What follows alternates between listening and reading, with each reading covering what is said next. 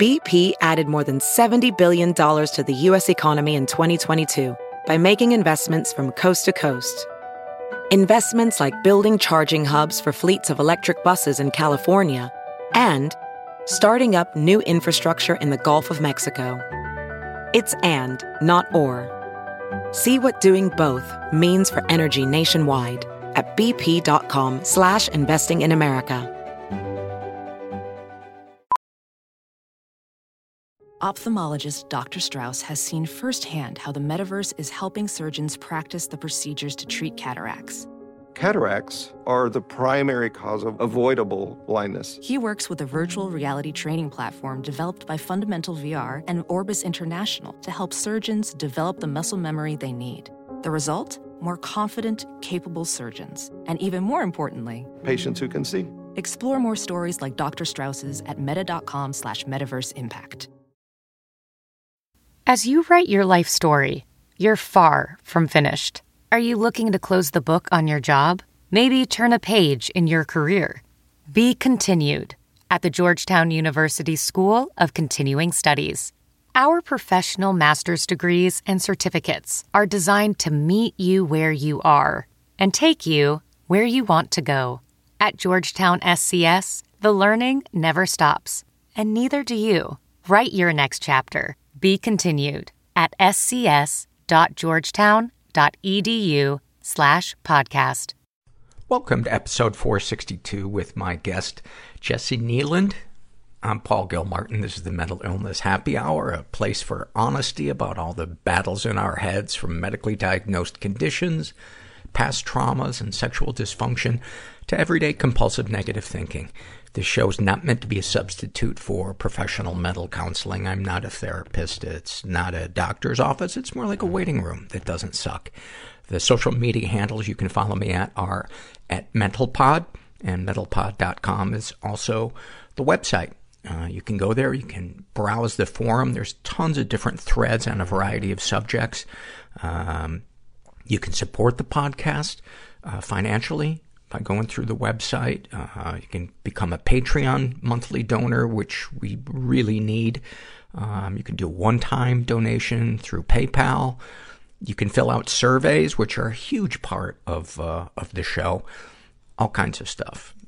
I've got Gracie on my lap, with my dog Gracie right now, and she is about. I don't know if you can hear. She's about an inch from the microphone, but um, oh, I'm so I love, I just love her so much.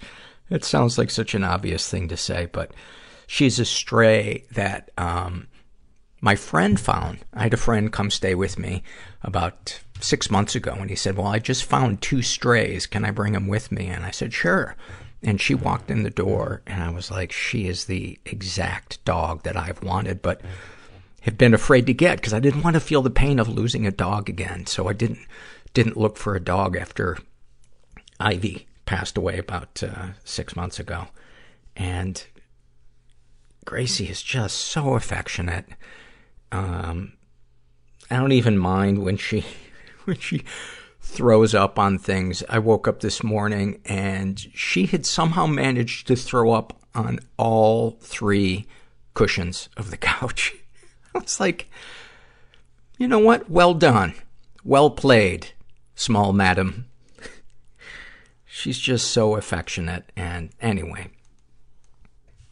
All right, excuse me, Gracie. I gotta, I gotta pull out some papers, read some surveys.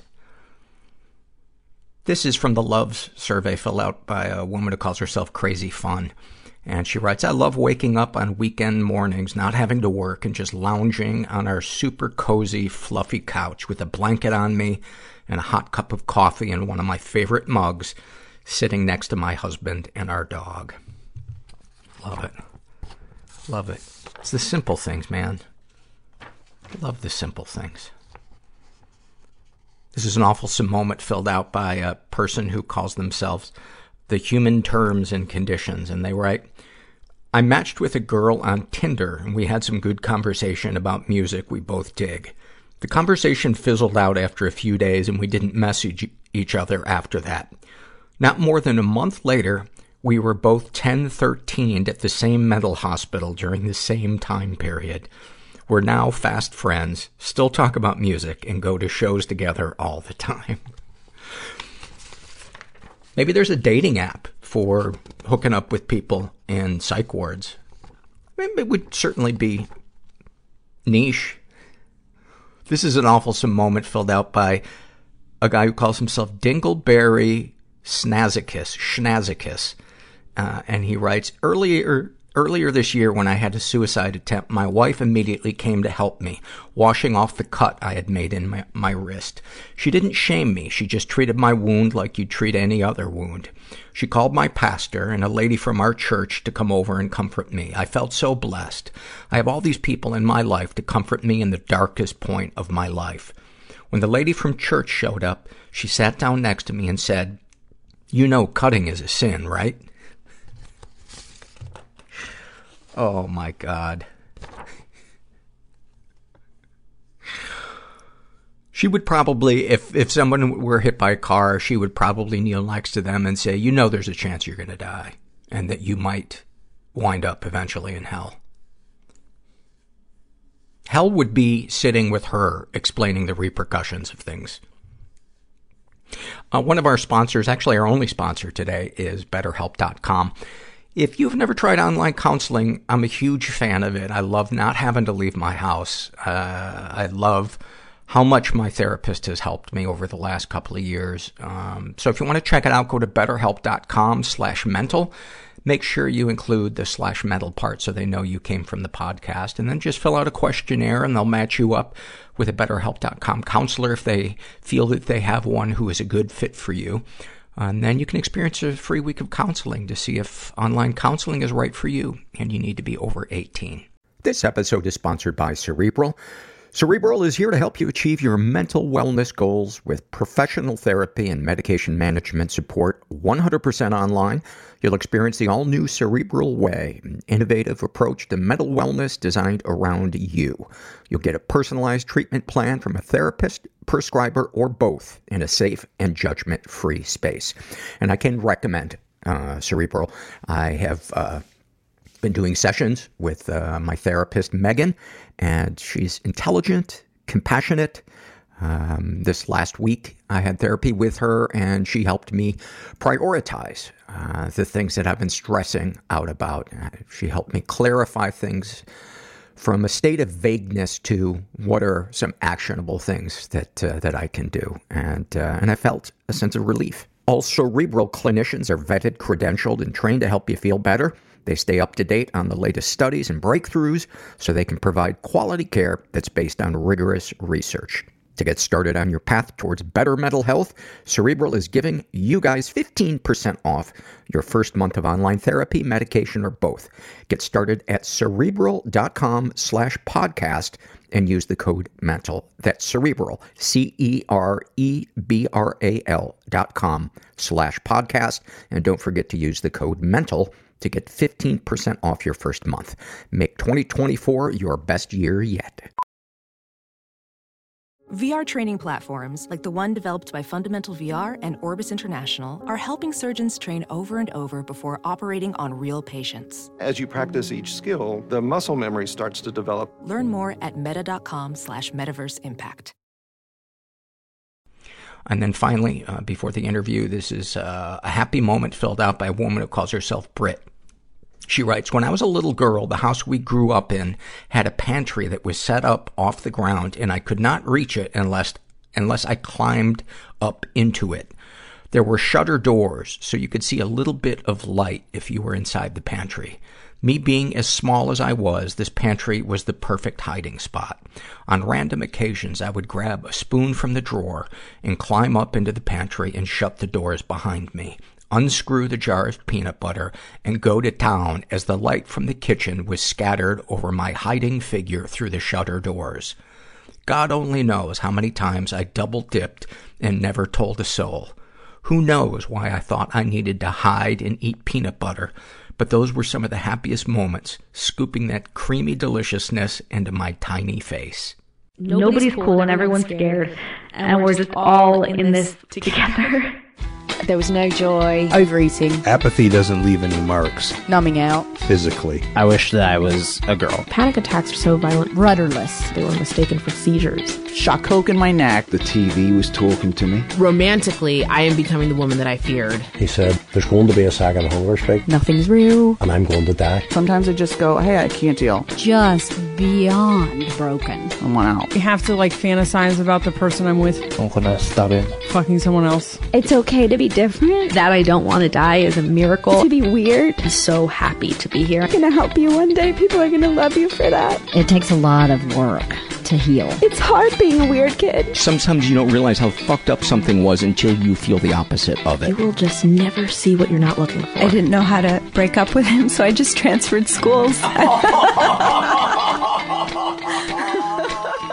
here with Jessi Kneeland, who is uh, a blogger, social media person, an educator, an awareness raiser. Uh, and somebody put me in contact with you because they said, you have to talk to her. She is so passionate about talking about the relationship between sexuality and body image and self-esteem. And um, she's studying to be a certified sexologist, which I'm not even sure what that is, but it sounds impressive. Uh, and so here you are. And we were talking before we started rolling about so many things that we're, we're going to touch on. I don't even know where to begin, but I'm thinking let's start with your story. Cool. Yeah, thanks. So, um, I came from the fitness world. I was a personal trainer in New York City and I was uh, really good at it, really successful. I loved it. I loved lifting weights. I loved helping women feel strong, focus on um, performance and getting stronger and feeling more competent at moving rather than focusing on aesthetic and getting skinny or, you know, losing fat or whatever. Uh, but what I discovered is even was, even looking ripped and more muscular would that count as well or no? I liked to just focus on what they could do, and certainly people were still coming to me to change the way they looked and they were still having conversations about the way they looked. But it was really awesome to see someone who came in being like, I guess I should work out to lose some inches here and here. And then, you know, six months later, they're like, I can deadlift 200 pounds. I'm amazing. Like just to get that focus out of their heads that movement equals changing the way you look and putting it onto like, your body's incredible and you can do all this awesome shit with it. So let's focus on that. Um, so I loved it. I found it to be such an incredibly empowering tool. It was an empowering tool for me personally. So I was just sharing my love with everyone. Um, I loved working with really young women who had never trained before or had only done, you know, like cardio and boot camp type things before and introducing them to uh, lifting heavy weights and getting really strong. But I was also training like Victoria's Secret models and famous actresses, and we were having the exact same conversations about insecurities. They would pinch their belly fat, even if there was hardly any. They would like, you know, do a certain pose to show me their cellulite. They would be like, why can't I lose here and, and not here? I want a big butt, but I want a small waist. And it was like all of this self judgment was exactly the same even with the women who are literally setting the standard for, for beauty and body ideals in our culture, as it was with everybody else. So I was like, okay. I saw an interview, I think it was a documentary on the modeling industry, and they were saying that eh, eh, this model was saying every single model I know who are the most successful models, not a single one of them likes their bodies. Exactly. I don't think I've met a single woman who liked her body maybe ever who hasn't gone through this major healing process that I now am aware of. Uh, so yeah, so I was like, okay, well, it's not about your body then. It's obviously not about how you look. Something else is going on. Um, I went to a, I got certified as a life coach through this year long program, IPEC, because I just wanted to have better conversations with people during the downtime between sets, you know, because that's when they're like, they really trust you as a personal trainer. They're telling you personal things that they sometimes would never tell anybody else. Their guard is down. You know, you're in a really personal, sort of intimate space with them. And I was like, okay, I, I want to have better, I want to have better tools to handle when they, they're like, oh, I'm just so frustrated. I feel disgusting. What do you say to that? Cause it's not helpful to say, no, you're not. Like it doesn't do anything to be like, you're beautiful. So I. Cause then it makes them feel stupid that they can't see that they're beautiful. Yeah. They just go, I know you think that, but like I don't feel beautiful. So it's actually quite invalidating. So I was like, I want better skills. And I, I got the life coach certification and shifted my brand over the co- next couple of years away from fitness completely because I, I feel like the fitness industry is part of the problem at this point. Um, not fitness itself, but the industry and the messaging around it. Right. What success looks like. Yes. And that like health will equal being super lean or that if you do these things, all bodies will change to look like this ideal or even that those people are better in some way, like more disciplined for you know, having healthier, quote unquote, healthier habits. Or, or that getting stronger and more fit is going to heal trauma. That's true. I don't hear that one as much in the fitness industry, but I do hear it in healing circles for sure. I mean, there may be people who, Yeah. who that's been the, the, the change, but in my experience and the people that I've met, there, there needs to be more human connection. There, it needs to be a community of support Totally. and unconditional love. Yeah, I would say that it's a, to me, I think of like movement as a jumping off point. I think that connecting with my body for the first time was very healing, but the way it was healing was that it taught me I had work to do. Right. So it was actually through an injury that I was like, what, you know, kind of flippantly to my body worker at the time. I was like, yeah, I don't know why that's so tight down there in my groin. He's like, really? You can't think of a single reason this hmm. part of your body might be protecting you? And I was like, oh shit. So And yeah. did this person know your history? He did not. He was just an incredibly intuitive person with whom I felt safe enough to let him even like touch me at the time. That was a looking back, I'm like, man, it's so odd that I let that happen and yet so perfect because um He, he was a massage therapist? yeah, yeah, like he had a bunch of different uh body work certs and things and sort of just uh ran them through his own filter. But yeah, he he moved really, really slowly with me, made little suggestions like that, and all of a sudden I found myself doing deep healing work around trauma, even acknowledging that I had trauma for the first time. And it was because my body had said no, and I started to listen because of you know the fitness connection that I was like listening to my body. So I think it's a beautiful jumping off point, but it is by no means a complete modality for healing. And and so what did the work look like for you, the non-physical work in healing that trauma? Um, it looked like a lot of things. I mean, therapy. And how old were you when the uh, trauma happened? Um, so the sexual abuse that the first thing that happened was at seven. Uh, there were some other things sort of sprinkled in throughout later childhood. And then just becoming a teenager is basically all trauma all the time, um, as far as I'm concerned. So, yeah, I mean, I developed early, and then from then on, it was just like an endless stream of feeling, you know, objectified and harassed. Um, yeah, and then I, I ended up in an abusive relationship at 18, and as traumas sometimes do, it, it was all all sort of uh, rolled into one story for me. Like the story being that something about me attracts people to like cross my boundaries. That that I'm so powerful somehow that I cause people who are good people and would never normally do bad things to do bad things to me. That was the story. So through therapy and uh, sort of finding spirituality and a lot of the different healing things around that, um, embodiment work and breath work, learning how to breathe again. Um, yeah, rewriting stories about what, like, for example, a seven year old cannot be so powerful that she makes bad people or good people do bad things to her. Like, I can see that objectively, but I couldn't see it for myself. So, sort of poking holes in that story until it started to seem ridiculous.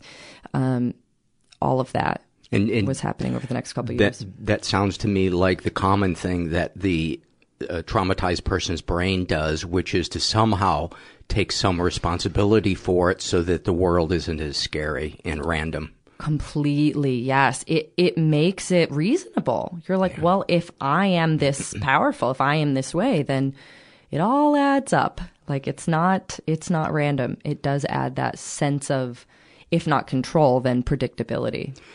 And and then setting us up for a lifetime if we don't heal or change our views thinking that our body is our greatest currency and Oh, then we're watching the fluctuation of its value as we age Oh and God, u- yeah. using it in relationships with people and I don't know about you but for me objectifying them as Hmm. somebody on the other end of my currency. Um, because my body was used against me as a, as a child. So then everything was viewed through the prism of what did they think of my body? Are they turned on rather than trying to make a vulnerable human connection with somebody? So uh, almost like I'm objectifying them as a customer Wow, yeah. of my body rather than a, a human being with needs and feelings and, Yeah. you know, etc. Do you know, I, I've done so much work around uh, self objectification, and I never thought of it that way as y- you, we, we are objectifying the other person when we do that because we are stripping them down to a consumer of us. The object that we have made ourselves into, we've made them into the consumer of it. And yeah, I mean, it, it would make connection impossible. And and I Yeah. learned that in my support groups, hearing women share about objectifying men, because certainly we're all aware that there's a great problem in men objectifying women. Right. Um, but I think anytime you assign fantasy to someone, whether it's sexual or not, you're objectifying them. You know, uh, uh, picturing them as this person who's going to rescue you, or the person who's going to take your pain away. That that's a form of uh, dehumanizing them because then they are just a vessel for your needs. Yeah, that's so true. And I think the objectification thing was, I mean, as I was going through this for my own stuff, uh, I was putting it together with my clients and the conversations we were having, and how many of them were very clearly self objectifying, um, or when they would equate with like their in their relationships, or if they were single, you know, it was always like, in order to get someone to love me, I must look hot enough, and I don't look hot enough now, so I'm not worthy of their love, even if they love me. Um, They just don't know. yeah, Their they just don't know low. exactly. They're settling. Or I've tricked them. This is a very popular one. It's like Mm. I've tricked them by dieting and doing all this stuff that like I suck in my stomach, I pose. They don't know I'm secretly kind of fat. That's like a big thing. I'm like, okay, so something's going on That, here. We're that needs to be the title of a book by you. They don't know that I'm secretly fat. it's so common. People really, really believe they are good at manipulating others with all of this uh, body monitoring that we do, where you're like holding and posing and, you know, making sure it's all the right angles. And I was doing it too. I did it for a really long time, as long as I can basically remember. And so I also had that thing of like, well, if I were to just relax and be myself, then all of this fantasy I've built up about being hot would disappear. What I know now is that it's almost imperceptible to the people around me, the difference between me doing that and not doing that. But at the time, it felt like I was so good at tricking people that, that it would all just be, it would blow up in my face if I stopped.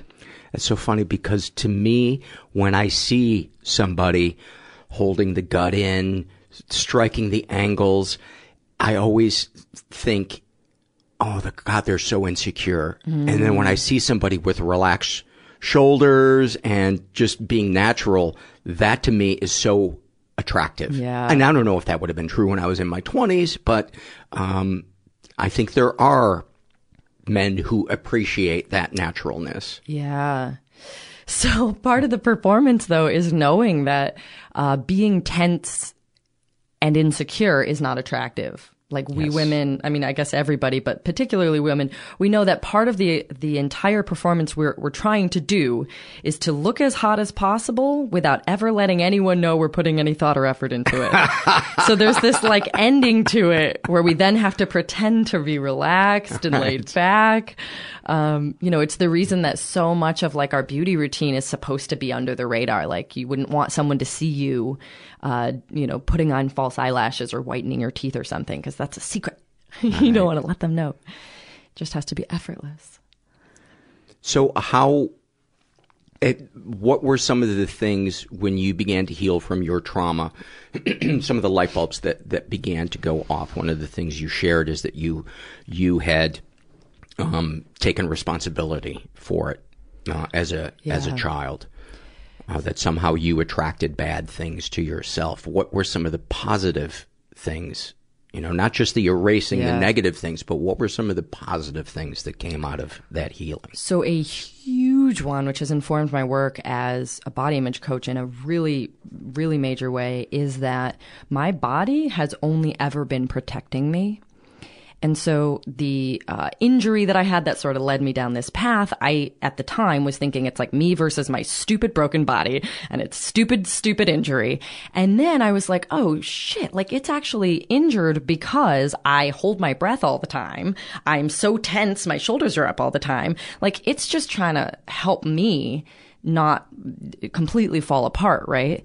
And then when I started to learn about how the physiology of trauma works, uh, I realized that everything that I ever thought was wrong with my body was my body protecting me in one way or another. Mm. So it just totally shifted the paradigm from me versus my stupid, bad, broken, wrong body into like, like me and my body who's been here for every step of everything, just patiently, lovingly waiting for me to figure this out and be kind to it. Which is, in a way, such a spiritual it was thing it was way beyond anything I ever imagined. I mean, I can't, I can't help but think that all this stuff comes down to spirituality in one way or another for everyone. Even if you don't use that language, for me, it was so powerful. Like, oh my God, it's just designed to help me. Yes. And I can trust it. Right. And that, that trusting my body was the first step towards, towards trusting basically anything. I think I walked around so afraid all the time because being a powerful person who made good people do bad things, one would be afraid all the time, right? Like mm-hmm. everything was dangerous. Um, I had really massive social anxiety. I was just constantly afraid and my body showed it. Um, and so stage fright. yeah, basically. Oh my God. Yeah. Because I was so self conscious. Like everyone's looking at me. Everyone's, you know, thinking about me. And if anybody likes me, then they're going to like hurt me. They're going to cross a boundary. It's, it's, so funny. The buried narcissism and low oh self esteem. Yes. I always say that like your ego is tricky business. It tells you that you are so special that only you can be this bad. right right.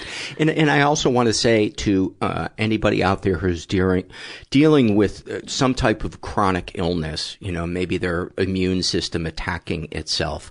Um, it it obviously there are, are, are times when our uh, it doesn't feel like our body is is our friend, and I don't know what to say about that. So I don't uh, the people pleaser in me doesn't want you to feel bad about yourself. Like, well, what about, what about me? And, uh, there's a codependent moment for you. Well, I actually do think it's really worth touching on the fact that to me, there's a huge difference between acknowledging that your history or your, you know, beliefs might impact your body and then blaming yourself for what went wrong in your body, which sometimes people will hear my story and they'll be like, you know, uh, I have clients with fibromyalgia or other chronic illnesses, and sometimes it can be really empowering for them to be like, oh my God, yes, I was, per- you know, I was burning the candle on both ends. I was really pushing myself. Maybe this is my body asking me to slow down. Great. Use that story if it works for you and it's empowering. Right. But if somebody's like, are you telling me that I did this to myself and then they're in a shame right. cave? I'm like, that is not the right story for you then. Right. It's just a tool and it doesn't help everybody, but it helped me because I was start I was able to start having a dialogue with my body and start listening to the signals that I had previously marked in my head as like bad or trying to, you know, trying to get me to do something I didn't want to do. Even hunger. I marked hunger as bad because it was trying to make me fat or whatever. Mm-hmm. It was trying to fight my desire to look as good as possible.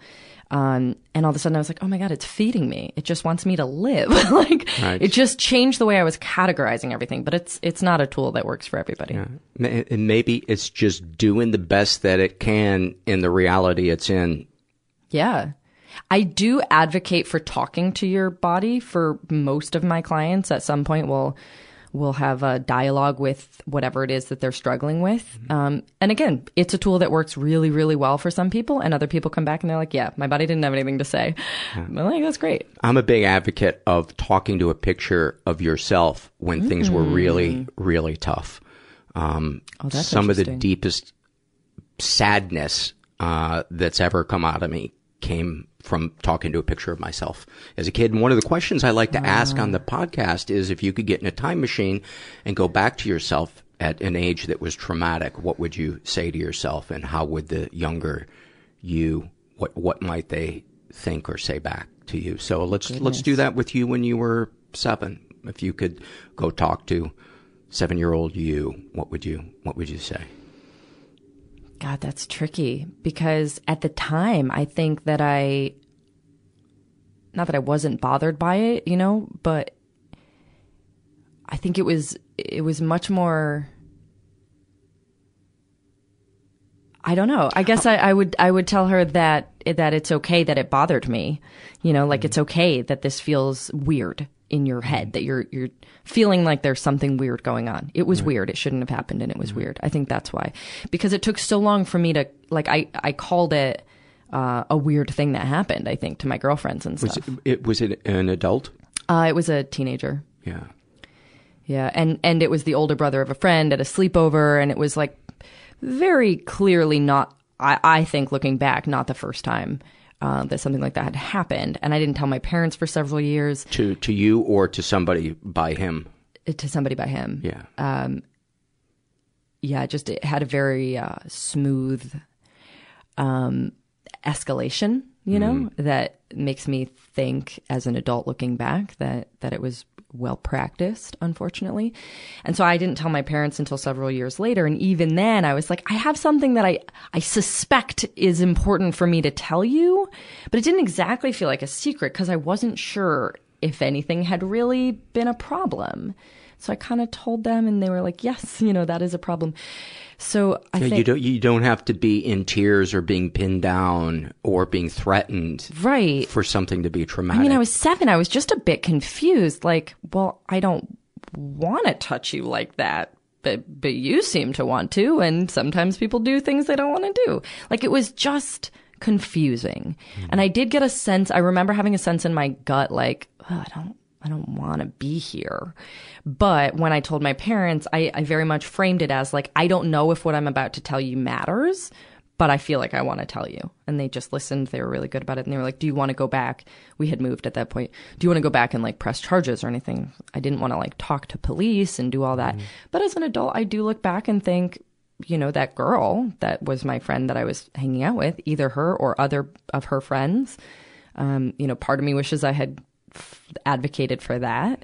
But I was 10 and, Yeah. you know, so yeah, I think that w- what I would tell her is just simply like that my gut was right.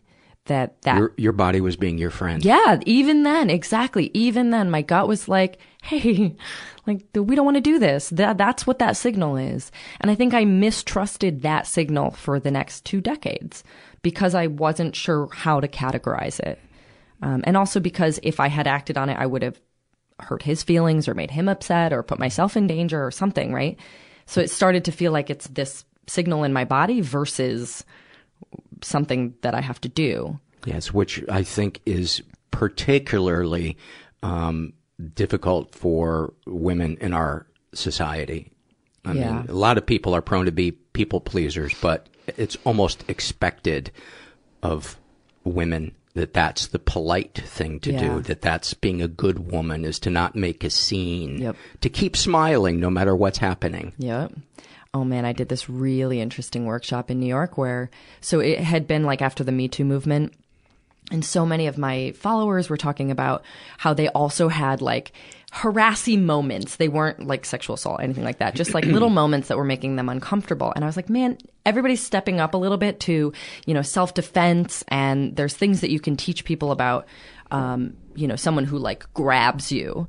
But nobody's talking about when someone makes an awkward sexist joke that sort of objectifies you in front of your boss because that is still untouchable territory when we have real problems like you know the me too movement and all the horrific assault stuff and so we did this workshop to, to talk about how how to respond when it makes you uncomfortable. And the very first thing we did was like learn what it feels like inside of your body when you're uncomfortable. Where we had, we did this exercise with people like walking at you, um, and I would like walk at them and they would be like, Ugh! and I'd be like, okay, that was it, right? You felt that. The moment you wanted me to stop aggressively walking at you is your body telling you that you want a boundary. And we feel that on dates with men, when we're walking down the street and men catcall us. Like we feel it everywhere. But we are taught to completely ignore it or divert that energy into something like a giggle so that we're like, mm-hmm. yeah, mm-hmm. thanks.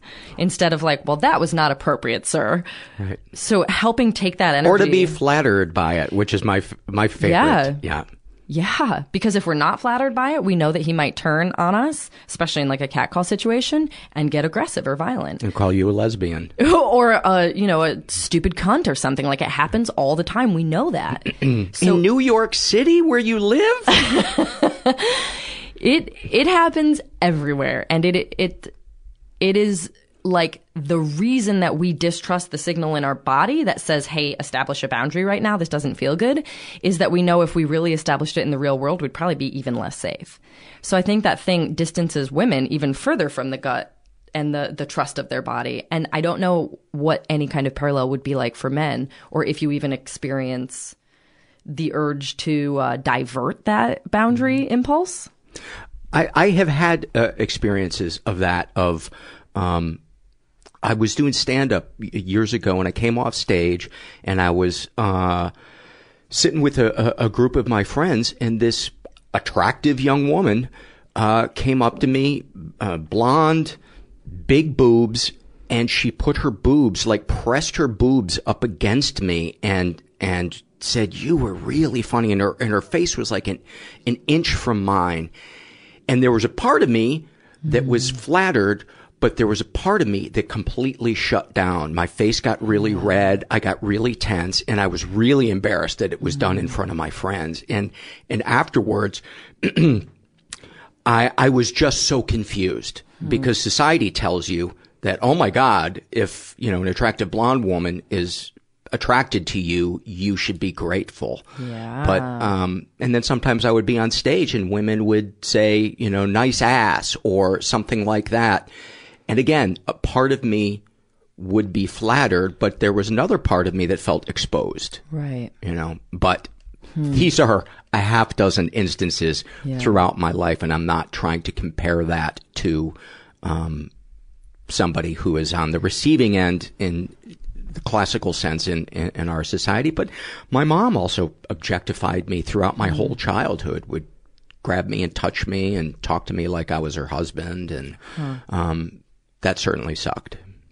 So then, for you, what does the impulse to set a boundary feel like? Do, like, do you feel that physically? Do you get oh, it? Yeah, I do. I do. Yeah, there's somebody in my support group that I had to set a boundary with because mm. whenever she would talk to me, she would touch me too much, mm, and yeah. and I didn't want to hurt her feelings because I do value her as a friend, and and I would just, you know, my face would get kind of red and I would go back and forth on whether or not to, to say something. And, um, and I don't want to make this seem as if my whole life I've, I've been, you know, victimized because I was an objectifier for years. Hmm. I was a pig and I have tremendous shame around that. And I always feel the need to s- say that when we're talking about these these topics. Hmm. Um, and you know, while I never you know sexually abused a child, um, that doesn't make it okay that I essentially did what what my mom did to me mm. to um, to women. Uh, huh. Well, it's so interesting you say that because um, most of my followers and clients are women. Obviously, body image issues affect men as well, but I'm typically looking at it through the lens of the obstacles uh, that make each gender feel inadequate to what their ideal is are just different. And so I typically focus on the obstacles for women. But I often say things like, all I want a man to say when we talk about things like toxic masculinity or objectification or sexualization is, I've been a part of that. Here's how. And now I know better. It's all I ever want to hear. And it is shocking how rarely I hear it. Really? almost never, I would say. Even with good men who are starting to get educated in the world of like, you know, what does Me Too mean and uh, what do women want yes. in terms of boundaries? They'll still be like, yeah, other guys who are bad do that thing. And I'm glad that I know not to. And I understand the impulse to distance themselves from this bad behavior, of course. But it's also really a letdown to me when they don't say, and I've been a part of it, or I've benefited from it if I haven't directly been a part of it, because without having done that work on yourself, I actually can't trust them. And so hearing you say this, it, it's like a weird, peaceful relief for me to be like, okay, you know then. You know, and you've done the work on yourself. And I swear that's all I ever want to hear from men. And I think similar, you know, analogously is uh, in anti uh, racism work is it's so easy to want to be like, yeah, white people are bad and they're like doing all this stuff and oppressing people. And it's much harder to be like, I, as a white person, am doing these behaviors or have done them. And it's a problem. It's so much more vulnerable to acknowledge. it's really, really Yeah. vulnerable. I think, especially in the um, climate of piling on people who who have um, had bad behavior, and their contrition often is is uh, you know thrown by the wayside. There seems to be an enjoyment in you know sending people to a desert island socially, Yeah. and making us feel better about ourselves because we weren't as egregious as Yeah. as they are. Totally. And I think it keeps us from feeling vulnerable. It keeps us from really facing up to certain pockets of shame that we want to keep in the dark. Um, but yeah, you, even even in talking about it, like with things like that woman at your support group, of course she was not intending to do anything um, that would like hurt or trigger you, right? And I feel that way with all most of the men who have ever hurt or triggered me were not intending to do so. So if we hold them only to the standard of what they intended, then I'm the crazy one. Right. But and, and it doesn't help you heal. Right. If that person doesn't recognize your reality because it's not up just about culpability. It's about what can we do for the person who's hurting. yeah, yeah, But it's, it's scary for, for those of us who were not raised, uh, in a way where vulnerability was modeled. Um, and if we're a tad bit narcissistic, like I think I can be, it can be about how can I save my skin? How can I look good? And, uh, that's something that I, I think I struggle with because I have a fear of abandonment. I have a fear of, um, you know, people saying, Oh, you are really the terrible person you think you are. And we're taking everything away from you that you hold dear. I am curious though. Have you? I mean, with this kind of podcast, have you noticed that any of this shame has been busted by warm support to your vulnerability? Oh my God. Beyond words. Yeah. Beyond words. Uh, especially from, from women because, and many of my male friends share this same feeling that we're not afraid to open up to other men because we feel they will understand us. But we're afraid that if women knew Oh, our wow. darkest secrets, they would not love us. And in my support group, I found the exact opposite of that. I shared Oh. some of my darkest moments with uh, female friends and cried on their shoulders and seeing them look me in the eyes and tell me that they love me and they trust me and I'm not that person anymore Yeah. was beyond, beyond healing. But if I hadn't taken that leap in getting vulnerable, um, if I hadn't gone to that support group, I think no amount of therapy in the world would have gotten me to that place. I had Yeah. to, um, you know, uh, I had to experience that acceptance. Yeah.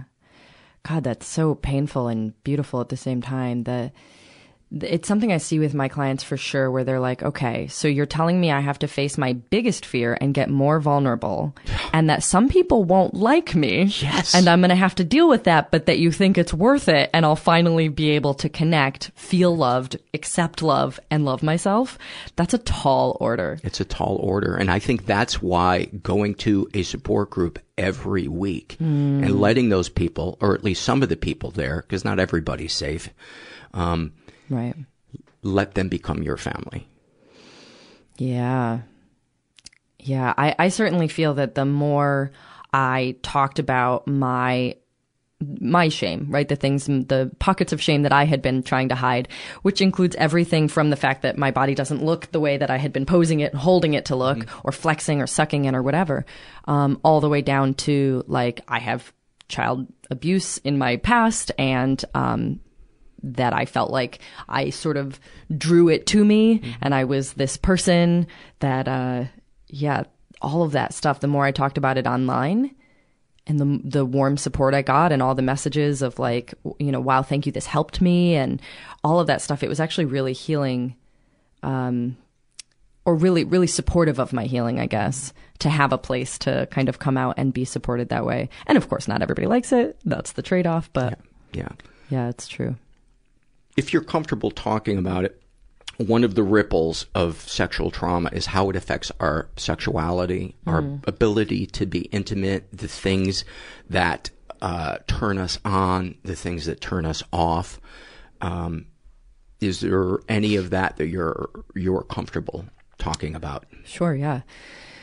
Um, so I'd say the biggest uh, effect of all of my story was that I couldn't orgasm with a person around. Um, so I, I could any ma- any person. So solo was the only way. solo could... was the only way, and with a like a vibrator or something with really really strong um, vibration. And then a jackhammer. Basically yeah because uh, because i now know because I, I, didn't have access to any of those sensations. So it was like the only way that anything was going to happen was if there was no choice. And even then sometimes it wouldn't happen. And i would you know get really frustrated because it felt like this thing that i was chasing an orgasm and uh, my body just like refused to participate but I didn't know any better. I didn't, you know, I would hear other people talking about the great sex they were having, and I was like, yeah, sex is fun. I'm also having great sex. Um, and I vividly remember my best friend in college. She was like, how could you be having great sex? You never orgasm. And I'm like, because it's great. Like, cause I love it. Cause I get validation from it and it's fun. And all of those things were true. But now looking back, I think like I was having terrible sex because I, I couldn't feel any pleasure. But what I what I rated as good sex was objectifying myself enough that I turned the other person on and gave them a good experience, which I loved and I got lots of validation from. Yes. And so my definition of great sex has changed um, dramatically over the years, but yeah, that was the major thing was that for me, sex was about performing for someone else and giving them an experience. And it all came back to this story of like, I am so desirable mm-hmm. that, that that's where my value comes from. Um, and I was willing to play into it. it. It actually felt empowering. I would have used the empowering word back then, although now looking back, it's kind of anything but. Um, but yeah, it was because that was the the beginning and end of it. Right. As opposed to also letting this person love you. Yes. And even beyond that, letting my letting myself show up at all. Like I had so little sensation um, that yeah, it, it was like even orgasming was more like scratching an itch than actual pleasure. You know, it was like, ah, I just want to like be done with this energy that I have and I want it out. Right. It was never like, ooh, this really feels delicious. Right. From a relaxed place. Yeah. was... I had no access to that. Yeah. And yeah. And so, I mean, if you ask my first boyfriends, like they would think that I was like, killer in bed because mm. uh, everything was about like them. putting on a show for them and giving them an experience and being whatever I thought would be hot for them. Um, and like I said, I did enjoy it, so it's not like it was like this torture, but but it was the beginning and the end of sex for me was them and their experience. Um, and I kind of just didn't count. And anyone who was like, "Oh, I want you to come or I want you to like feel good," I'm like, "Don't, don't, don't put that pressure on me because I can't and I won't." And like, let's just move on. Would you have any moments afterwards, maybe after they left, where you would uh, there would be a come down and you would feel lonely or or empty or? Yes, absolutely. Um, I think that those words apply, but mostly what it felt like was that they didn't love me enough. Hmm. So, despite me not giving them any kind of opportunity to do so, there was a, a feeling of uh, like inequality in that way, or like that I wasn't being truly seen. Hmm. So, yeah, loneliness. I, I wanted to be really seen and I wanted space held for me. And when it came to sex, I just couldn't let that happen.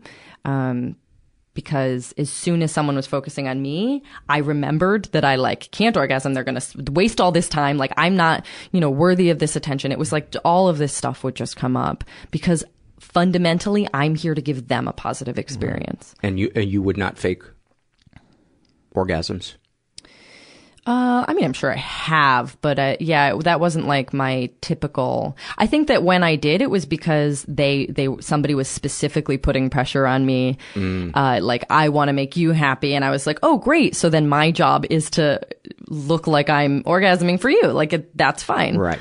It's all part of the same thing, but I wouldn't do it unless that was the case. Um, yeah, and so I started would you have to go into your head sometimes to try to get to your to try to get yourself to that point? Great question. Yes, fantasies and everything. Absolutely. Yeah, I would fantasize aggressively, uh, even when I was like masturbating, because that was really the only way I could do it. Because it, again, it had nothing to do with like the sensations of pleasure in my body. Right. Um, and that started to change when around the same time I was doing all of the other healing work, honestly, was like starting to look at what it would mean if I breathed deeply, went slowly, and let someone touch me from that place. Um, yeah, everything started to shift. And then also learning, um, you know, like learning about the way that female sexuality even works, which I did not realize. Um, things like the our, our turn on and turn off systems and and how we respond and the fact that um, you know if we are anxious or thinking self-conscious thoughts we won't be able to feel the like the volume of our sensation will be dialed down so it all just started to make sense as i was learning Mm. about trauma and sex it all kind of uh, shifted together Have you read the book The Body Keeps the Score? it's one of my all-time favorites I had the feeling. Yeah. That was a that was a book for you. I read that and uh, Waking the Tiger um, and Come As You Are, like all within three months of each other. Come As You Are is on sex. Have you read that one? Mm-mm. Oh, God, it's so good. Uh, it's for like it's female by, it's by. Nirvana. it's by a woman named Emily Nagoski, and it's. I feel like it should be required reading for anyone with a vagina or anyone who has sex with people with a vagina. It's just so helpful. And yeah, all of those came really rapid fire for me. Um, so I was learning how to like be present in my body, breathe, relax, and feel. And uh, did at you the same time. ever invite a partner into your process while while you were doing trying to get to that place where you could relax? Um, that's a good question. I mean, I think that I did very superficially. Like I would, I would explain what I was learning. Um, I think that I, I tried some, you know, I would like request certain things. Like I want us to do a thing where you touch me for 20 minutes and I'm not allowed to touch you to take the pressure off of me like doing or performing. What a great idea. Yeah, it was really helpful. Um, it wasn't even especially sexual. It was just like for me to learn how to receive without um, immediately wanting to flip it around and be like, okay, well, my time's up. It's time for you now, you know? Um, yeah, and there's something called OM that gave me the idea for that, uh, or, orgasmic meditation, um, which is basically just a woman receiving for 20 minutes stimulation, clitoral stimulation. In the middle of a yoga class. Uh, no, but like within that kind of context. It's Oh, not really? about sex, it's more about like meditation and learning to accept and receive and breathe and be present and all that stuff. Um, yeah, so that was part of where that came from. And it, it was helpful. I mean, bit by bit, you know, each of these things was helpful. Um, I went through a breakup at some point because I realized that I like could not communicate with the partner I had at the time in any way that was going to be useful. Yeah. Um, and then from then on, I started like from the get go, I had different boundaries. You know, like the next person that I wanted to be sexual with, I was like, okay, but just so you know, I used to not be able to come and now I'm going to. So buckle up. Like we're going to, Yes. you know, like it changed from then on. I had different expectations about what sex was going to look like. Um, I think for a while I would like set boundaries that were, you know, like like that I wouldn't I wouldn't serve them sexually um, either until after or at a separate time than Mhm. they served me or that we were like you know 'Cause that took the- the pressure Yeah, off I needed that Yeah. yeah because otherwise the script was so embedded in my head about what my role in sex was that I couldn't separate them. Even now, occasionally I find it difficult to separate them. I find myself like, you know, if someone's like doing something for me that I'm like, okay, well, how long's it been? You know, I get a Right. little self conscious. I'm like, it's, I should probably turn this around, you know? Yeah. Um, so I can't make them work overtime. Yeah, I don't Then want- I'm selfish. that's exactly it. Yeah. It's like I'm reversing this universal law about who is who and, you know, what each of us gets. And so even though, yeah, I mean, it's still a work in progress for sure, but, um, but I no longer see sex that way. And w- what I like too and is, is you share about that is that you are giving your partner an opportunity to love you unconditionally, to love the authenticity within you, to me, which then adds momentum to the healing and the better sex because that person knows you more deeply. And to me, there is such a relaxation and a pleasureful freedom in being known Yeah. when you are being intimate with somebody. Totally. It's, you know, even if it means inviting them uh, into your head. Sometimes my girlfriend will say, uh, you know, it sounds like you're in your head right now. You're, you're quiet.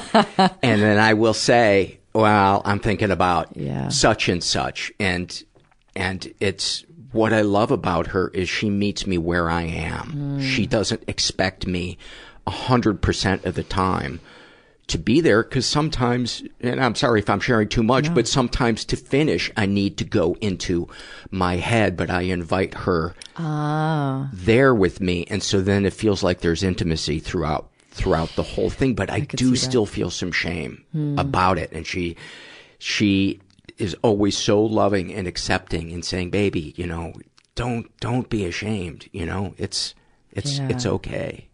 That's beautiful, and I absolutely uh, resonate with with the idea of being known, being a part of what makes me feel safe and relaxed in order to orgasm. Now I know, so like.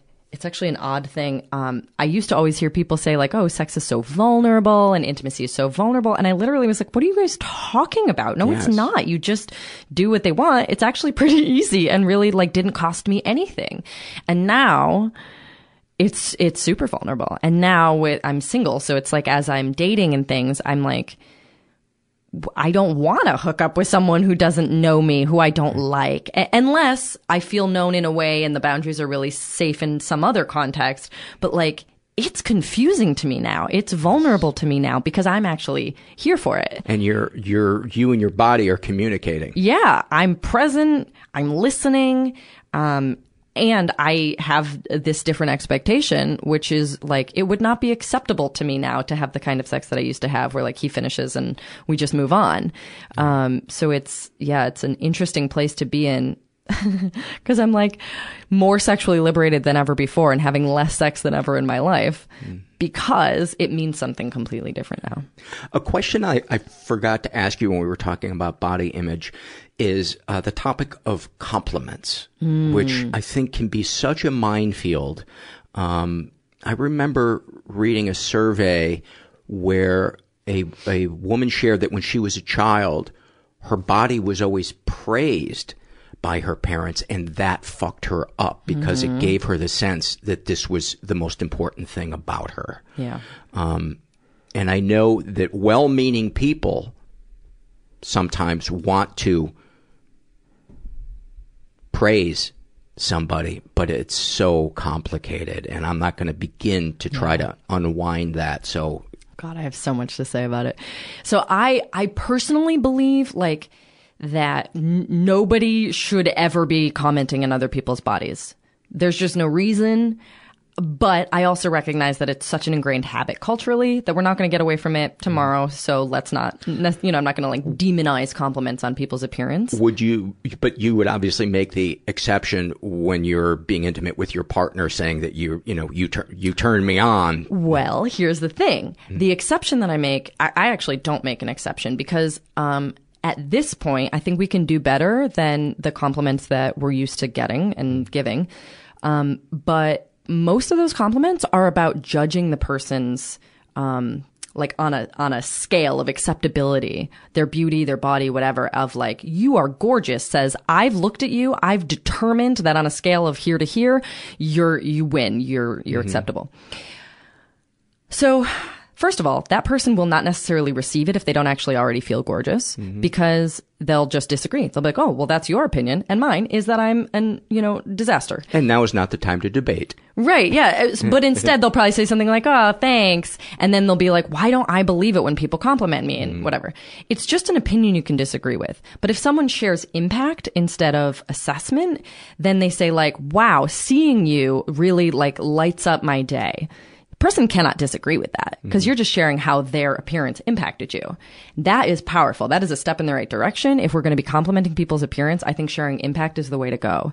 Like you're so, um, radiant today, like seeing you makes me feel happy. Um, because a lot of times when we compliment appearance, what we mean is, I'm just glad to see you. We say like, oh my God, you look great. And what we mean is like, I'm so happy to see you. So again, I'm just a believer that we can do better. A better compliment is sharing impact. In bed, I also want that. saying like you're so hot is a bit bland to me, whereas Mm-hmm. saying like you turn me on, that shares impact, is super sexy. Because I want to know what's going on in your head and your body and your Mm-hmm. experience. That helps me feel closer. Yeah. And I don't want to have to sit there for a split second and think like, am I hot or am I not? What do I think? What am I like on a scale of one to 10? Where am I right now? Like that puts me back in a place of objectifying myself and thinking about what I'm comparing against, like his past partners, my past partners. You know, it's like a messy place to put myself for no reason. So I really believe in sharing impact, um, even in the bedroom. And I try not to be militant about it because I don't want to. I don't want to shame anybody for complimenting me because there's there's no need to have that kind of negative reaction. And in, because intent is certainly something that needs to be weighed very heavily. Completely. And so what I do sometimes is I like encode and decode. You know, so if somebody's like, "You look great," I hear, "I'm happy to see you." I just Mm-hmm. do that quick flip in my head. Um, or as I sometimes tell clients, is like just to hear it is like a love bomb. Like somebody's like, Mm-hmm. um, "Oh my god, that dress looks great on you," and what they mean is like, "I want you to feel good." It's just Right. like a little like ah of energy that they're they want to give you good energy. So in that way, I typically won't say anything unless it's somebody I have a long term relationship with. Um, you know, like with my dad, if he tells me I'm beautiful and I just get really sick of it, he's someone I want to have a conversation about why I no longer want to hear comments like that. Um, and for him, he was actually able to hear as well that I only got complimented on days that I fit this conventional beauty norm. And so that makes me feel self conscious about the days that I don't. And he was able to hear it, but I'm not going to have that conversation with like a random person on Instagram who's like, you look so beautiful in this picture, you know? Uh, and how about saying um, you're a beautiful person? I like that. I think that is still it's still a step better than like the very flat compliment of you're beautiful. Um, I think that it, it can be better, but it's a step in the right direction. I use it sometimes when when I'm like sort of at a loss because it's a new skill to be complimenting more deeply. Um, because I still totally have the impulse to comment on people's appearance in a lovely way. Like I see people, I think I'm so happy, and I say you look great. It happens. Um, but I think, yeah, I make a conscious effort to go way deeper. And like with my little niece and nephew, I make a conscious effort to make sure that, um, if I've commented on her appearance, that I also link it to something about her that I love. You know, I'll be like, you know, like, oh my gosh, how cute are you? And then I immediately catch myself and I'm like, because you look so courageous in this, whatever, you know, I try to find ways to make sure that it's not where we end. How about, uh, uh, you know, God, you, you know, you have great hair. I, I love your hair, or your eyes are, are, are such a, a wonderful color. You know, I think it's kind of the same thing. Like, I'm not going to necessarily call someone out for doing it, but ultimately that doesn't give me much because to me, how I look is the very least important and interesting thing about me.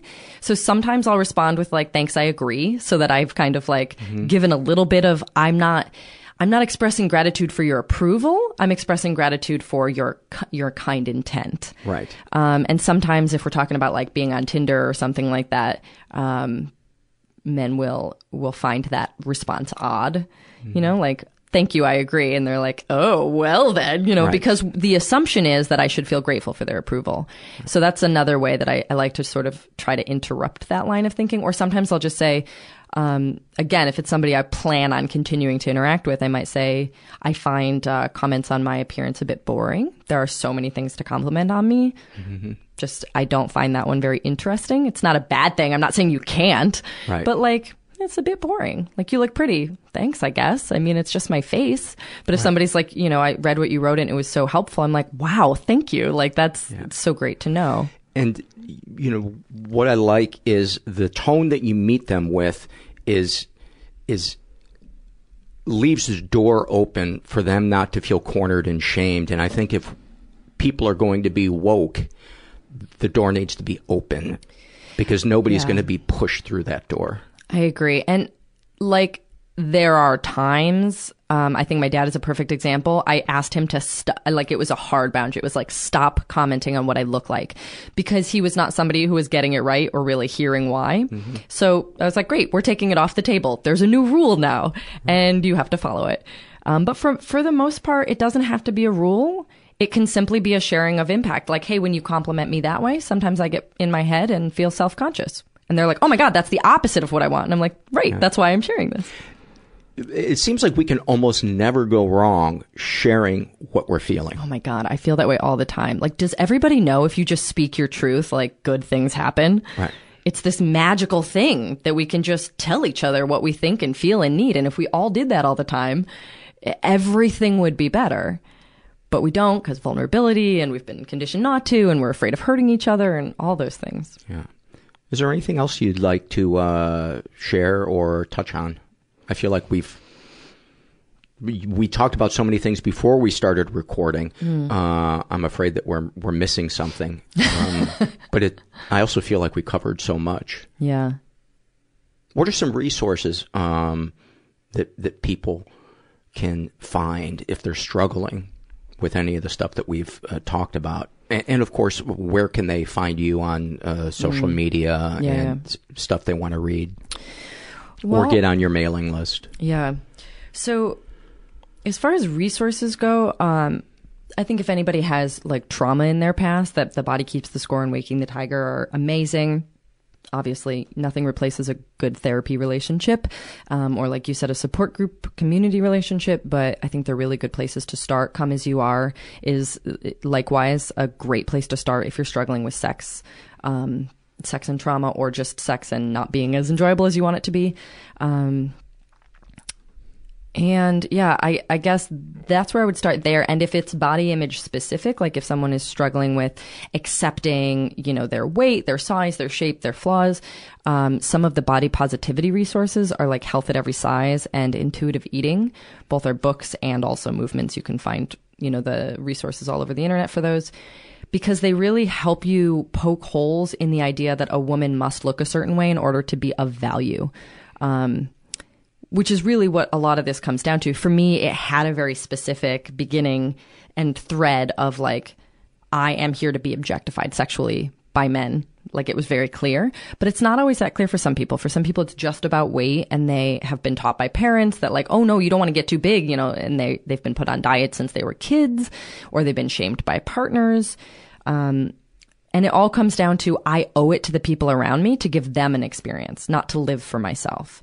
So I think that the health at every size and intuitive eating really help shed light on that in a way that is sort of like life altering, where you're like, oh shit, I've been doing all of my life. I've been imagining someone else as the star player in my life, you know? Yeah. Um, so that's really helpful. And then as far as my stuff goes, I do uh, Instagram, it's Jessi Kneeland. Facebook, Jessi Kneeland. Twitter, Jessi Kneeland. And then J E S S I K N E E L A N D. That's right. And then that's my website as well, jessikneeland.com. Um, I have like some free ebooks uh, that you can download. I have uh, different courses and things, and then I do private coaching uh, from wherever in the world. And yeah, was that all of the things you asked me? yeah, I think I think so. Uh, yeah, we covered a lot of stuff. Yeah. Uh, I really appreciate it. Thank you for coming on. Thank you. Many, many thanks to, to Jessi. Love talking to her. Let's dive into some surveys. This is a shame and secret survey filled out by a woman who calls herself okay.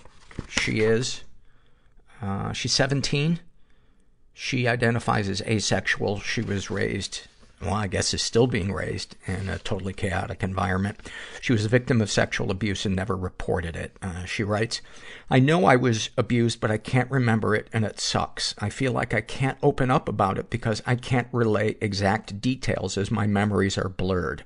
I have flashbacks and disjointed memories that I need to put together, but I'm too scared of finding out the truth. I'm also ashamed of the perpetrator as I fear it's a family member. God, that has got to be so hard. And there are so many people I hear from that have fragmented memories and, uh, you know, a lot of times they will use that to minimize what happened to them because they can't remember. But, uh, so many of them are hurting because you still have the pain of having experienced that, but you have the hurdle of not being able to really get a clean grasp on, on what happened. But I think the important thing is to just start processing the feelings, even if the, the memories are fractured and, and blurred. Cause either way, you still have to deal with the feelings. You know, a lot of people, I think, get hung up on the details as if you're going to need to put it together to, to have a court case. Um, but you don't to start processing the feelings. You just start talking about what you feel in your body, uh, what your, what your day is like, the things that freak you out, the things that help you, the things that hurt you, and just make your way that way. And then who knows, sometimes that may be enough that pieces start to get, come together. But even if the pieces don't ever come together, it's, it's worthwhile processing what we're experiencing today, what we're feeling today.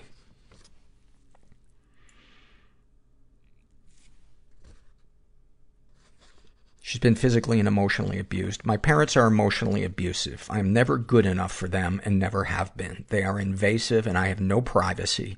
They read my journals, text, and search my room. They discipline me by taking my food off. They constantly gaslight me, which doesn't help with my broken memories. I had family therapy in the psych ward, but they just dictated how I was meant to feel, and every time I stuck up for myself, it was seen as being disrespectful towards them. There has also been episodes of physical abuse for discipline, but somehow that is so much easier to deal with. Wow, I hope you get out of this house as soon as you turn 18. This sounds so, so toxic. Any positive experiences with the abusers? My abusers are my parents, and they aren't bad parents. I get what I want, and materialistically, I am spoilt. S-P-O-I-L-T. That means that she was spoiled, uh, in the Old West in the 1800s.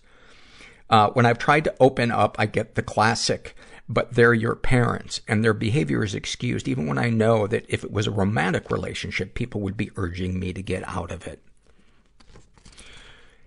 What you get materialistically has nothing to do with what you get emotionally. Those are two completely separate things darkest thoughts. I think my parents are selfish for giving birth to me because I didn't ask to be born and live through this and live this horrible life. The only thing stopping me killing myself is knowing that I will lose my independence if it fails.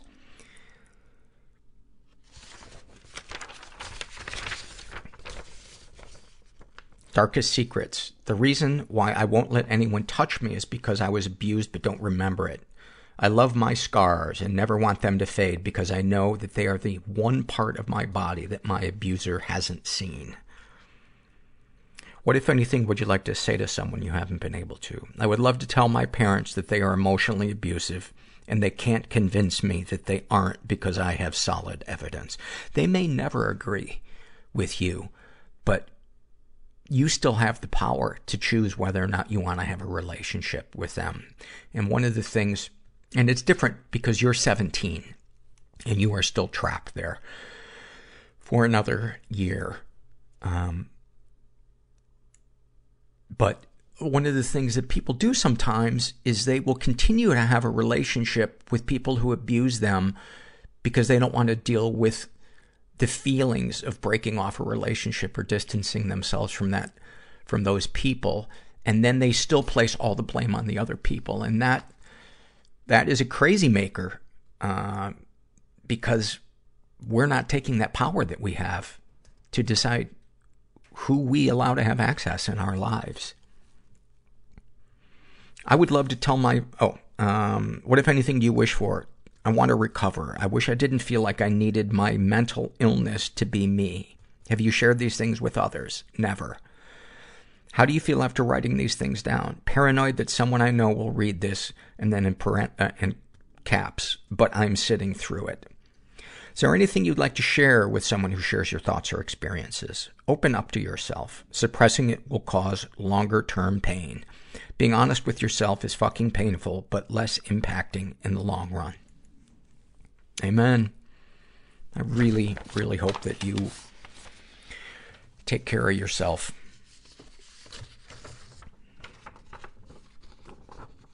It's, um, God, why is that cord so hard to sever with parents, even, even when they're toxic?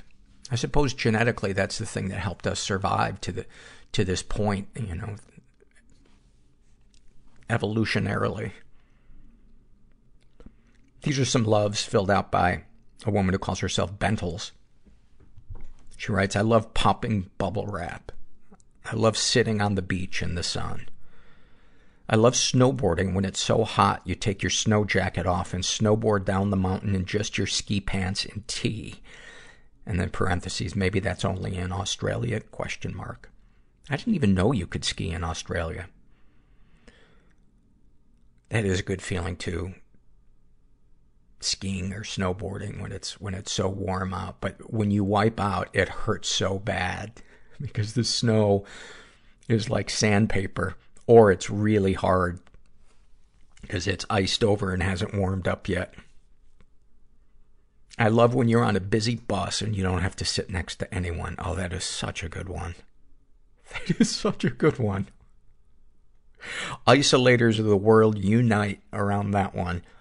Any comments to make the podcast better? More dog buttholes. Oh, I couldn't agree more. Every day I uh, put on my rollerblades and I go for about a 20 minute rollerblade with, uh, with Gracie and she tears it up, man. She, the first five minutes, she's just almost running full speed. And then always after about five minutes, she'll start to slow down and she'll start looking for a place to shit. And I can always tell because her, her butthole will start puckering. And you can tell if you're a dog owner, you can tell when your dog's getting ready to shit. And whenever her asshole starts, I don't know why, but I get so much joy out of talking to her as if she's a person when we're skating. And, uh, when her asshole starts puckering, I'll start saying, are you getting ready to serve rump roast?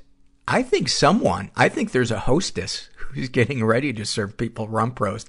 And then when she poops it out, I say, that looks a little underdone. and it makes me laugh. She has no idea how insane her owner is. These are some loves filled out by a guy who calls himself, has anyone actually called them soda crackers in the last 38 years? That's a great name. Uh, I love that there is a particular creative hobby I've been doing for the last 40 plus years and that I'm still practicing and getting better at. I love that it also sometimes helps me forget what a colossal failure I've been at relationships. That's such a great one. There are times when I'll sit down and play guitar and I think, well, I've done this. I started this when I was 14 and I've stuck with it and I have something to show for it. It's incredible how mean our brain can be and just black and white, just painting everything as failure or the future is doom and we forget about all the beautiful little moments. Any comments to make the podcast better? A red carpet gala featuring the gala, or, yeah, gala, gala, featuring the Swedish chef. I don't even know who the Swedish chef is, but that made me laugh. The idea of a red carpet. Is it gala or gala? Maybe it's both. This is a shame and secret survey filled out by a guy who calls himself Midwest Jackalope. He's in his 20s. He identifies as bi-curious. He was raised in a slightly dysfunctional environment. Um, I would say that it's, it sounds a lot worse than that, but Uh, ever been the victim of sexual abuse? Some stuff happened, but I don't know if it counts. When my parents separated when I was nine, we started a nightly rotation at my mom's house to see whose turn it was to sleep in her bed with her. Yeah, that's fucked up. That's fucked up. When it, when, when the parent is using the child for comfort, that is not good. That is not good.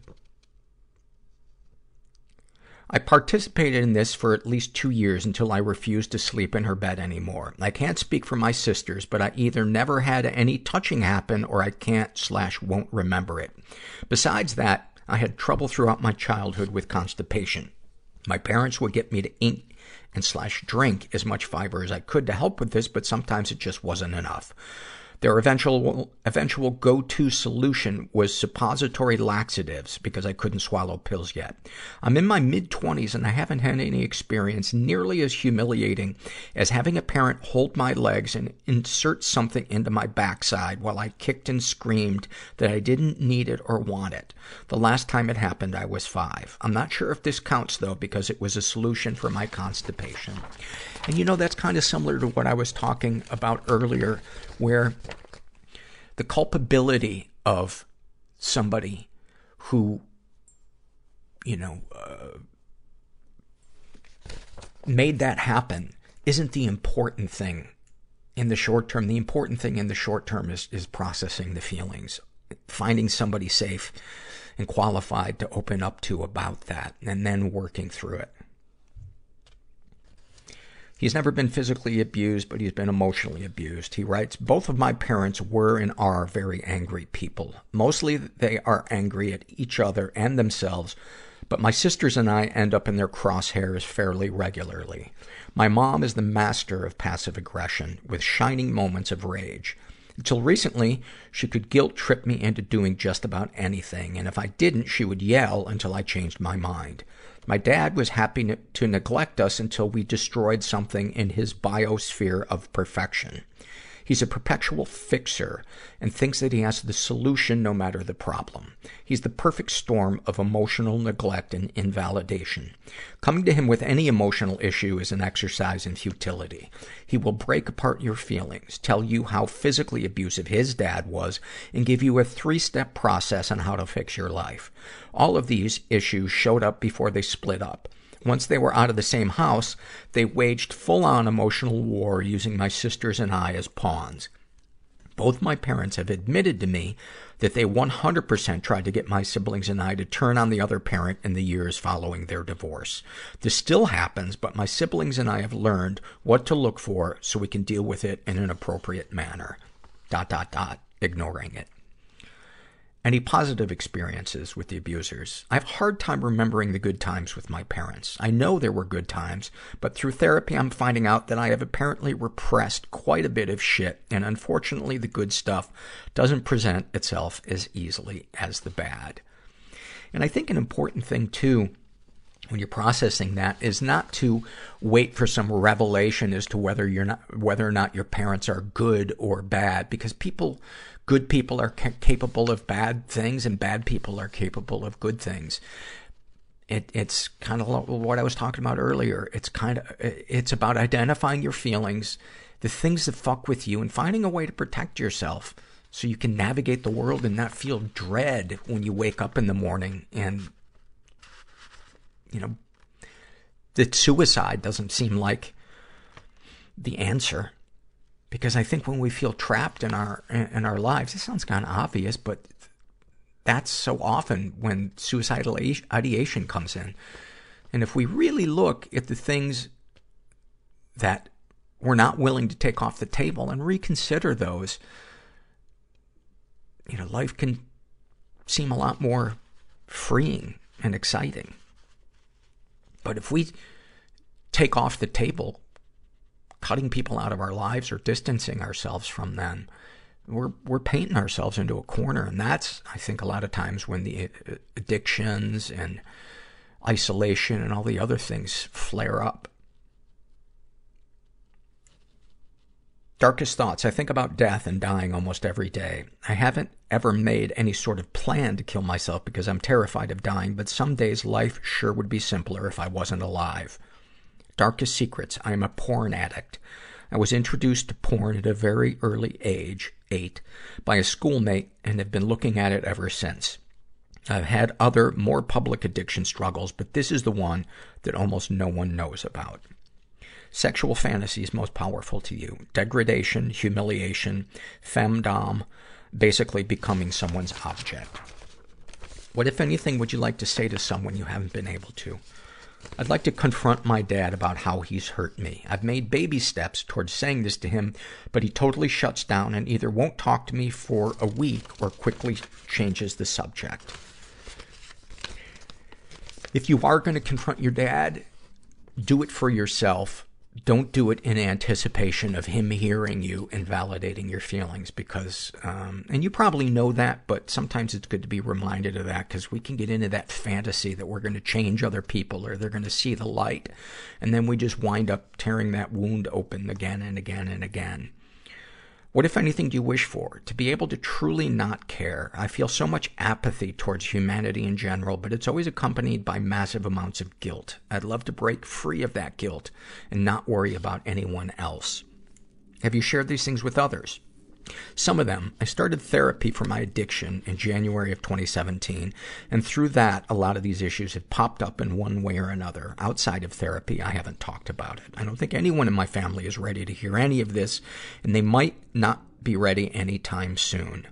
How do you feel after writing these things down? Pretty indifferent, which is par for the course for me. This will be a great outline for my next therapy session, uh, though, though, so that's nice. By the way, um, I have not been able to keep up with the Shame and Secret survey, and I am about two years behind because I can really only read about 10 a week. Any more than that, and I start to um, get depressed, and it just gets too heavy. So, those of you that have filled out shame and secret surveys, and you're like, is mine ever going to get read? Well, there's a chance it might not get read because I can never read as many as get filled out. Almost 10,000 of these have been filled out. And I'm, uh, I'm just one man. anyway, I just felt the need to, to share that. Um, these are some loves filled out by a woman who calls herself Persephone. She writes, I love cleaning out my ears with a Q-tip right after getting out of the shower. Even though they say you aren't supposed to do it, I'm not going to stop. And I am reporting you to the bathroom police. So enjoy that when your door gets kicked down and they say, put down the Q-tip. I love loud thunderstorms and lighting candles when the power goes out. When the electricity goes, so does all the technology, and I am forced to simply exist and listen to the rain. I love when I have such intense orgasms with a loving partner that I break out into uncontrollable, uncontrollable laughter or sobbing or both. I love when he understands this is a powerful emotional release triggered by feeling deeply connected and moved. Those are awesome. Any comments to make the podcast better? I love how honest people are with their answers on these surveys. The authenticity is very powerful and sometimes jarring, but even then, I respect the candor. I love hearing that, that people get stuff out of the surveys, because I sometimes wonder, oh, am I just, uh, the only person that, uh, is drawn to reading about the, the darkness but I also love the light. I mean, that's why I started the happy moments and the loves. It's just nice to, nice to have that balance. And finally, this is a shame and secret survey filled out by a woman who calls herself Breakfast, Breakfast Crumbs. She identifies as straight, uh, but also I enjoy hooking up with girls.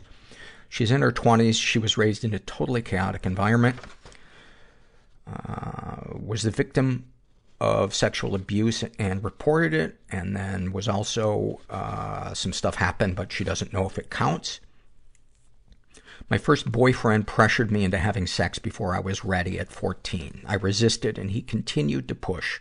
I gave in and still deal with issues of sexuality, though 10 years later I finally feel a smaller need to control people through sex. I had used it as a way to get what I wanted drugs, attention, affection throughout high school. I was the biggest slut out of anyone I know, and it doesn't bother me at all. I got drunk at a party my parents had told me I couldn't go to, and I, quote, came to with a brother of a friend having sex with me against the house. I took responsibility for being drunk. I never considered it rape, but my mom found out what happened and made me go to the police station. I was only 18. I lost all of my friends from that town and had death threats, and even had told the police officer my mom had made me go. That is trauma upon trauma, forcing a kid to go to the police station. Mm. She's been physically and emotionally abused. My mom is emotionally abusive. Uh, untreated mental illness has ravaged her. She took out frustration with my father on me and my siblings, though I tried to take the brunt of it. I'm the oldest. I got physical a few times that I can remember. It got physical a few times that I can remember. The worst instance I can remember was being knocked out flat after she backhanded me for something I can't even remember. I was 10 or 11 and had spent time doing my hair that morning, and she messed it up. I had to get on the bus with tears in my eyes. Oh, that is so heartbreaking. Any positive experiences with the abusers?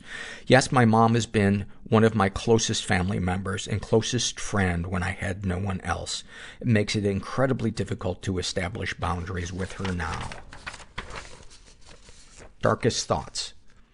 I still have self-harm thoughts after six plus years of therapy, antidepressants, anti-anxiety, and heavy self-help work. I desperately miss my eating disorder, but I know I have the ca- capability to kill myself with it. And I don't think anyone would ever be a good replacement family for my rescue dog. I have had sexual fantasies about my boss. Darkest secrets. I love this one.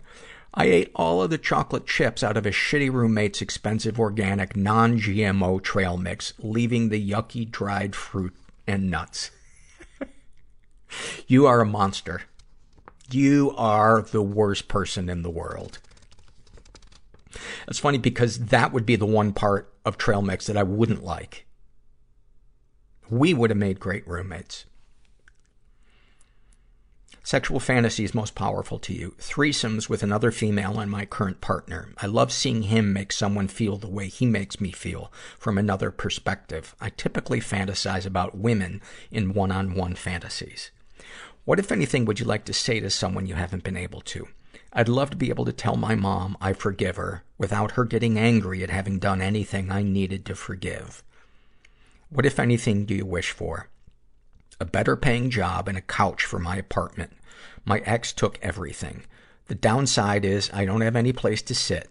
But the upside is that I can do five cartwheels in any direction before I run into anything. Ah, that's so fantastic. That, that image is what I hoped to do with this podcast. Just, it, cartwheels in an empty apartment after being broken up. That is what I want this podcast to be. Have you shared these things with others? Some of them, generally people are accepting. How do you feel after writing these things down? Calm and quiet.